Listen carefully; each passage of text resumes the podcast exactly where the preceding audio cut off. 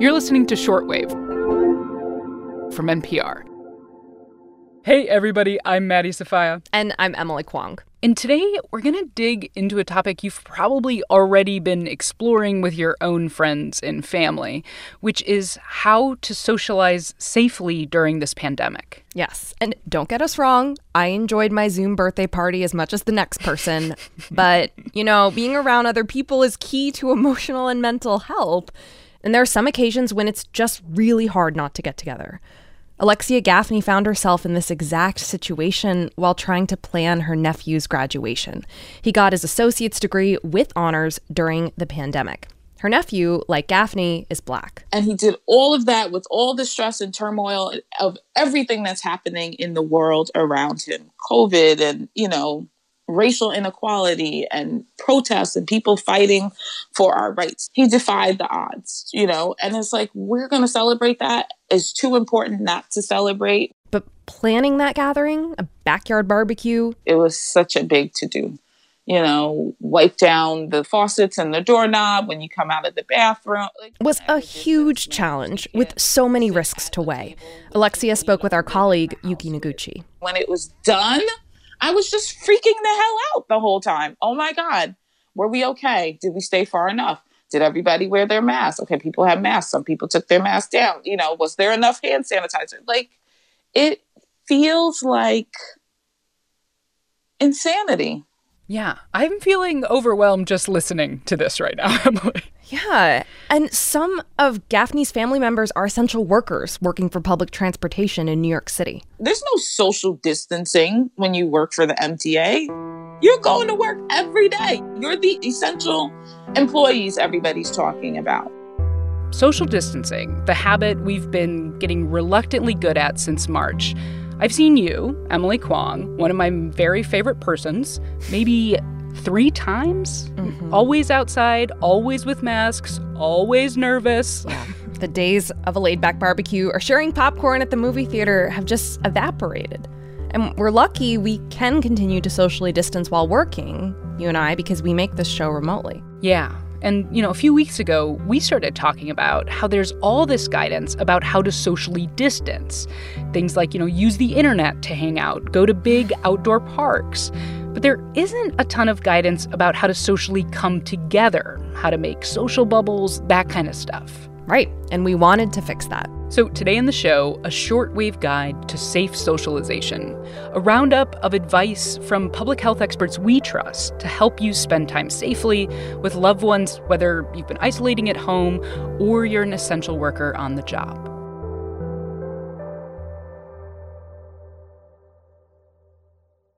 So, before we talk about safe socializing, let's slap a huge disclaimer on this episode, which is so long as we're in the thick of this pandemic, all social interactions carry some risk. I'll always start from the place of saying what the safest thing to do is, which, you know, is of course to have zero social contact. Any anybody that you have social contact with, your risk is going to go up, their risk is going to go up. Julia Marcus is an epidemiologist and a professor at Harvard Medical School. She's written a lot about how the CDC's early advice for social distancing was rooted in kind of like this abstinence-based approach, telling mm-hmm. people to stay home, not see each other at all, except for essential activities. And, you know, while this made sense at the very beginning, she argues it doesn't work for this long term situation we're facing. Right. But what is a powerful public health tool in the long term is shifting to a harm reduction strategy, basically using the tools of science to determine which scenarios are lower risk and how to lower your risk even further when you do socialize. Right. And and all the public health experts we spoke to for this episode said you need to ask yourself three questions before you socialize. One is what's going on with community spread in your area? Is it high? Is it low? Is it increasing? Is it decreasing? So basically, you want to know if you're in a hotspot, right? So you can check your local and state data. And this is a general rule. If there's 10 or more cases per 100,000 people, that means there is escalating community spread. And we've linked to a handy state by state tool for this in our episode notes. You can go check that out. Okay, second question What is your own and your household's vulnerability to the virus? Um, and then the same question of the people you're going to be interacting with. Is there somebody who's older, who has a condition that would make them more vulnerable? Or perhaps somebody in your household works in healthcare or other essential services, which we'll talk more about later. So, the third thing to ask yourself is What is the risk of the activity you're thinking about engaging in? And if it's a social bubble where you're going to be having, um, you know, indoor, unmasked, non distanced um, interactions, then, you know, that's a consideration. Julia is absolutely right here. This virus, we know, thrives in proximity, in crowded indoor space. So you can lower your risk automatically by taking any social gathering outside. Picnics are my new favorite social activity. And it's great right now because the weather is, you know, is good. This is Nahid Bhadelia, an infectious disease specialist and medical director at Boston University School of Medicine. When she's doing clinical medicine, interacting with patients, she limits her social interactions to just people in her household, right? But when she's doing research, after isolating for two weeks, she'll start to broaden her circle and has created what's called a pod. There are people within my family that I've formed a pod around who I I know their risk, they know my risk, and I'm able to spend time with them um, and take care of them and provide, you know, in, in, in the case of my parents, provide them support if they need me. Right. So this concept has been around in the pandemic for a while now pods or social bubbles. I've heard quaranteams. Ooh, quaranteams. That's my new favorite one, Kwong. But yeah, basically, it's a small group of individuals you see outside of your household that you're willing to share more risk with than, let's say, people you might see once, you know, in a while outdoors, 10 feet away. These are people you see more often, or maybe you choose to see them inside. And it's a good idea, if possible, to get tested or really quarantine for two weeks before hanging out to try to make sure nobody in your bubble has COVID. And when we say small group, we really do mean small because you're taking on your risk and theirs and the risk of whoever they may interact with. Most of our experts said less than five people outside of your household would make the ideal pod. Carlos Castillo Salgado, a medical epidemiologist and professor in the Johns Hopkins Bloomberg School of Public Health, suggested just two to three. The smaller the bubble, is the less risk. And while the extrovert in me withered upon hearing this, it does make sense, right? The bigger your pod, the more people could be infected if a COVID 19 case develops in that group. Yeah, you want to reduce that harm when you're venturing out to make your pod. Mm-hmm. And this concept isn't really being touted by CDC, but, you know, health professionals in New Zealand, Canada, and some European countries have offered pod guidance as part of easing up lockdown restrictions. New York City has recommended social bubbles to a core group of family and friends. And key to really making this work is good, clear communication. Here's Carlos again. They need to have an agreement in being uh, very transparent and uh, honest and compliant with the rules because in medicine and in epidemiology we call this adherence. Adherence in the medical world is this idea that you follow the treatment your doctor prescribed. And carlos said you know adherence in the pod world is that you follow the rules set out by your pod which means you need to have you know the talk. Mm-hmm. Yep. The talk. The pod talk he knows what I'm talking about. It's almost like asking for fidelity.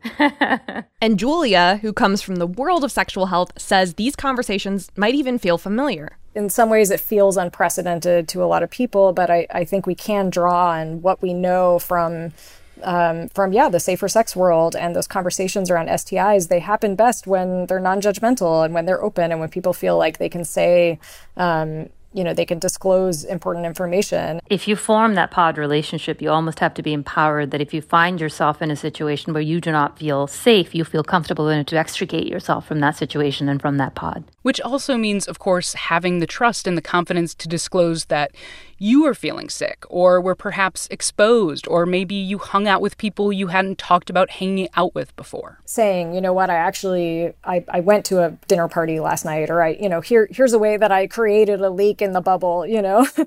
You gotta have that transparency. You got to. Okay so, we talked about the three questions to ask yourself before socializing, how to build a healthy pod, which is going to be especially important as the weather gets colder and it's harder to be outside. The last thing we want to talk about is how this calculus is both the same and different for essential workers, right? Yeah, I mean, I have a few in my family, and essential workers deserve a safe means to socialize while keeping their job all of our experts said the responsibility is really on the employer to protect them. I think it's unfair for essential workers to be really, despite all the burden that they're taking, to then be told you actually cannot socialize, you know. And so the way that we make it safer for them is we have to invest whatever we can to make personal protective equipment and workplaces safer for them. The evidence shows that with good PPE, at least with healthcare workers, the rates of transmission remain low.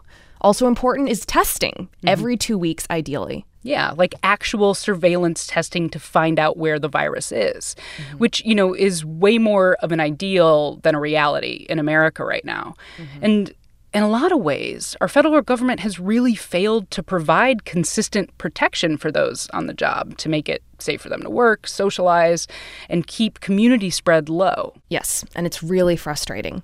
In California, where Carlos, the medical ep- epidemiologist we heard from earlier, works, the Latinx population represents 59% of all COVID cases, in part because they are largely represented in essential service industries like construction and transportation, mm-hmm. a pattern we're seeing in states throughout the country, among Black and Latinx groups especially. And so it got me thinking you know, as COVID 19 reveals the massive inequities in our healthcare system, it's also revealing inequities in leisure, mm. right? Mm-hmm. In who mm-hmm. gets mm-hmm. to relax safely and easily. The paradox is that many of the more affluent individuals or population groups will have the ability to uh, develop these uh, social bubbles with uh, less risk yeah, I mean, Emily, this was like the most frustrating part for me of working on this story. The lack of protection for essential workers by federal response, by employers, puts more responsibility on individuals, on private citizens to protect essential workers by wearing masks and maintaining social distance. Right. It shouldn't have to be that way, but the good news is that we at least can do that. All of us, consumers right. and citizens, we can wear our masks anytime we step out the door. And especially especially in indoor spaces, whether they're required yes. or yes. not, and pressure workplaces to be safer. Emily Kwong, always inspiring. Thank you for this. I appreciate you. Thanks for reporting the story with me, Maddie. Aww. Today's episode was produced by Rebecca Ramirez, fact checked by Emily Kwong, and edited by Viet Le. And special thanks to Yuki Noguchi, our stellar colleague whose reporting we featured at the top of this show. We'll post her full story in our show notes. I'm Maddie Sofia. And I'm Emily Kwong. Thanks for listening to Shortwave from NPR.